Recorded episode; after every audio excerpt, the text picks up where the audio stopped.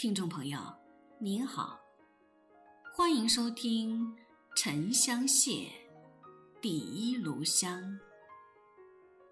作者张爱玲，演播丹妮卡。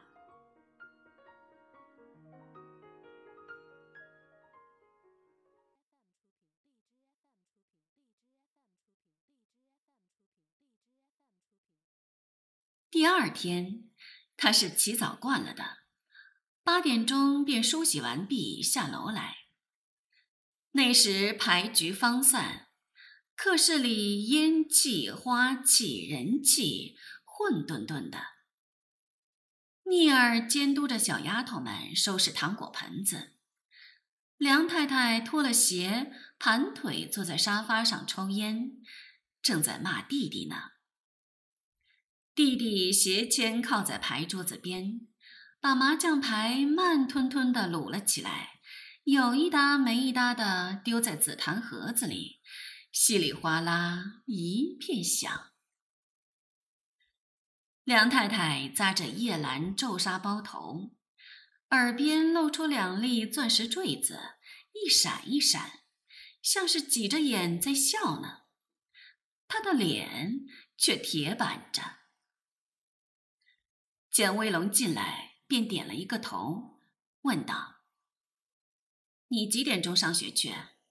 叫车夫开车送你去。好在他送客刚回来，还没睡。”威龙道：“我们春假还没完呢。”梁太太道：“是吗？不然今儿咱们娘儿俩好好的说会子话。”我这会子可累极了，妮儿，你给姑娘预备早饭去。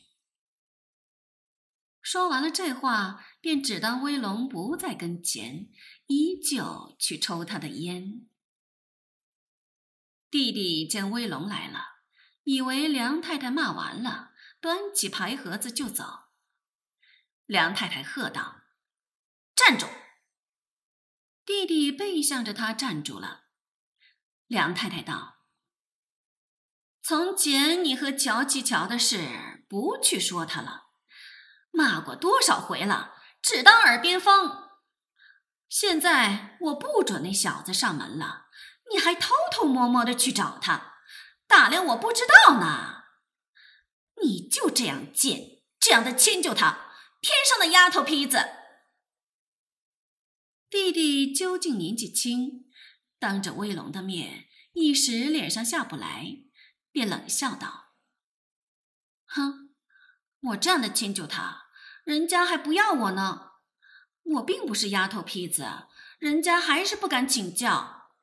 我可不懂为什么。”梁太太跳起身来，唰的给了他一个巴掌。弟弟索性撒起泼来，嚷道。还有谁在你跟前捣鬼呢？无非是乔家的汽车夫。乔家一门子老的、小的，你都一手包办了。他家七少奶奶新添的小少爷，只怕你早下了定了。连汽车夫你都放不过，你打我，你只管打我，可别叫我说出好的来了。梁太太坐下身来，反倒笑了，只道：“哼。”你说，你说，说给新闻记者听去。这不花钱的宣传，我乐得他个便宜。我上没有长辈，下没有儿孙，我有的是钱，我有的是朋友，我怕谁？你趁早别再糊涂了。我当了这些年的家，不见得就给一个底下人插住了我。你当我这儿短不了你吗？弟弟反身向威龙溜了一眼，撇嘴道：“不至于短不了我，打替工的早来了，这回子可趁了心了，自己鼓血，一家子亲亲热热的过活吧，肥水不落外人田。”梁太太道：“你要拉扯上旁人做什么？嘴里不干不净的。我本来打算跟你慢慢的算账。”现在我可太累了，没这精神跟你歪缠，你给我滚！弟弟道：“滚就滚，在这儿坐一辈子也没有出头之日。”梁太太道：“你还打算有出头之日呢？只怕连站脚的地方也没有了。你以为你在我这里混过几年，认得几个有大来头的人，有了靠山了？我叫你死了这条心。港都跟前我有人，你从我这里出去了，别想在香港找得到事，谁敢收容你？”弟弟道：“普天下就只香港这豆腐干大一块地吗？”梁太太道：“你跑不了，你爹娘自会押你下乡去嫁人。”弟弟哼了一声道：“哼，我爹娘管得住我吗？”梁太太道：“你娘又不傻，她还有七八个女儿求我提拔呢。”她要我照应你妹妹们，自然不敢不依我的话，把你带回去严加管束。弟弟这才呆住了，一时还体会不到梁太太的意思，呆了半晌，方才顿脚大哭起来。聂儿连忙上前，半推半搡，把他送出了房，口里数落道。都是少奶把你惯坏了，没上没下的，你知趣儿些。少奶气平了，少不得给你办一份嫁妆。聂儿与弟弟出了房，小丫头便蹑手蹑脚钻了进来，送拖鞋给梁太太，低声道：“少奶的洗澡水预备好了，这会儿不早了，可要洗了澡。”快上床歇歇。梁太太踏上了鞋，把烟卷儿向一盆杜鹃花里一丢，站起身来便走。那杜鹃花开得密密层层的，烟卷儿窝在花瓣子里，一霎时就烧黄了一块。威龙一个人在那客室里站了一会儿。小丫头来请他过里间去吃早饭。饭后，他就上楼回到自己的卧室里去，又站在窗前发呆。窗外就是那块长方形的草坪，修剪得齐齐整整，撒上些小路，碧绿的，绿的有些牛气。有只麻雀一步一步试探着。用八字脚向前走，走了一截子，似乎被这愚笨的绿色大路给弄糊涂了，又一步一步走了回来。威龙以为麻雀永远是跳着的，想不到它还会踱方步，倒看了半晌，也许那不是麻雀。正想着。花园的游廊里走出两个挑夫，担了一只朱漆香笼，哼哼呵呵出门去了。后面跟着一个身穿黑烤绸衫裤的中年妇人，像是弟弟的娘。弟弟也出来了，立在当地，似乎在等着屋里其他的挑夫。他的眼睛哭得又红又肿。脸上薄薄的抹上一层粉，变成淡赭色。威龙只看见他的侧影，眼睛直瞪瞪的，一点面部表情也没有，像泥质的面具。看久了，方才看到那寂静的面庞上有一条筋在那里缓缓的波动，从腮部牵到太阳心。原来他在那里吃花生米呢，红而脆的花生米衣子时时在嘴角鲜疼着。威龙突然不愿意看下去了，调转身子开了衣橱，人靠在橱门上。衣橱里黑沉沉的，丁香沫子香的使人发晕。那里面还是悠久的过去的空气，温雅悠闲，无所谓时间。衣橱里可没有窗外那爽朗的清晨，那板板的绿草地，那怕人的寂静的脸，嘴角那花生衣子，那肮脏复杂、不可理喻的现实。威龙在衣橱里一混就混了两三个月，他得了许多穿衣服的机会。晚宴、茶会、音乐会、牌局，对于他不过是炫弄衣服的机会罢了。他暗自庆幸，梁太太只拿他当个幌子，吸引一般年轻人，难得带他到上等舞场去露几次脸，总是家里请客的次数多。香港大户人家的小姐们，沾染上英国上层阶级传统的保守派习气，也有一种娇贵矜持的风格，与上海的交际花柚子不同。对于追求威龙的人们，梁太太挑剔的厉害，比皇室招驸马还要苛刻。便是那侥幸入选的七八个人，若是追求的太热烈了，梁太太却有奇货可居，轻易不容他们接近威龙。一旦容许他接近了，梁太太便横街里杀将出来，大施交际手腕，把那人收罗了去。那人和梁太太攀交情。原是醉翁之意不在酒，末了总是弄假成真，坠入情网。这样的把戏，威龙也看惯了，倒也毫不介意。这一天，他催着聂儿快些给他梳头发，他要出去。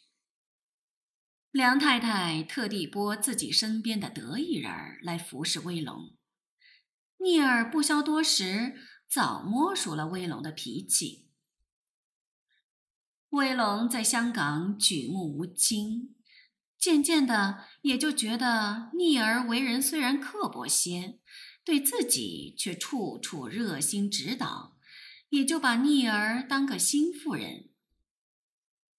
这时聂儿便道：“换了衣服再梳头吧，把袍子从头上套上去。”又把头发弄乱了。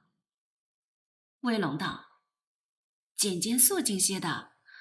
我们唱诗班今天在教堂里练习，他们教会里的人看了太鲜艳的衣料，怕不喜欢。”聂儿依言寻出一件将之黄朵云皱的旗袍，应道：“我又不懂了，你又不信教。”平白去参加那唱诗班做什么？一天到晚的应酬还忙不过来，夜里补上时间念书，念到天亮。你看你这两个礼拜忙着预备大考，脸上早瘦下一圈来了，何苦作践自己的身体？威龙叹了一口气，低下头来，让逆儿给他分头路，答道。你说我念书太辛苦了，你不是不知道的。我在外面应酬，无非是碍在姑妈面上，不得不随和些。我念书那是费了好大的力才得到这个机会，不能不念出些成绩来。聂儿道：“不是我说扫兴的话，念毕了业又怎样呢？”姑娘，你这还是中学，香港统共只有一个大学，大学毕业生还找不到事呢。事也有，一个月五六十块钱，在修道院办的小学堂里教书，净受外国尼姑的气，那真犯不着。威龙道：“我何尝没有想到这一层呢？活到哪里算到哪里吧。”聂儿道：“我说句话，你可别生气。我替你打算，还是趁着交际的机会，放出眼光来捡一个合适的人。”威龙冷笑道：“哼，姑妈这一帮朋友里有什么人？不是浮华的武南市的年轻人，就是三宫六品的老爷，再不然就是英国兵。中尉以上的军官也还不愿意同黄种人打交道呢。这就是香港。”聂耳扑哧一笑道：“哼。”我明白了，怪不得你饶是排不过时间来，还去参加唱诗班。听说那里面有好些大学生。威龙笑了一笑，道：“你同我说着玩不要紧，可别认真告诉姑妈去。”逆而不答，威龙忙推他道：“听见了没有？可别搬弄是非。”聂儿正在出神，被他推醒了，笑道：“ 你拿我当做什么人？这点话也搁不住。”眼珠子一转，又悄悄笑道：“姑娘，你得留神，你在这里挑人，我们少奶眼快手快，早给自己挑中了一个。”威龙猛然抬起头来，把逆儿的手一颗颗飞了。问道：“他又看上了谁？”聂儿道：“就是你们唱诗班里那个姓卢的，打网球很出些风头，是个大学生吧？对了，叫卢兆林。”威龙把脸涨得通红，咬着嘴唇不言语，半晌才道：“你怎么知道？”他，聂儿道：“哟，我怎么不知道？要不然你加入唱诗班，他早就说了话了。他不能让你在外面单独的交朋友，就连教堂里大家一起唱唱歌也不行。那是这里的规矩，要见你的人必得上门来拜访。”人进了门就好办了。这回他并不反对，我就透着奇怪。上两个礼拜，他嚷嚷着说要开个圆会，请请你唱诗班里的小朋友们联络联络感情。后来那姓卢的上马尼拉去赛球了，这圆会就搁了下来。姓卢的回来了，他又提起这话了。明天请客，里头的底细，你感情还蒙在鼓里呢。威龙咬着牙道：“这个人要是经不起他这一撮红，就入了他的圈套，也就不是靠得住的人了。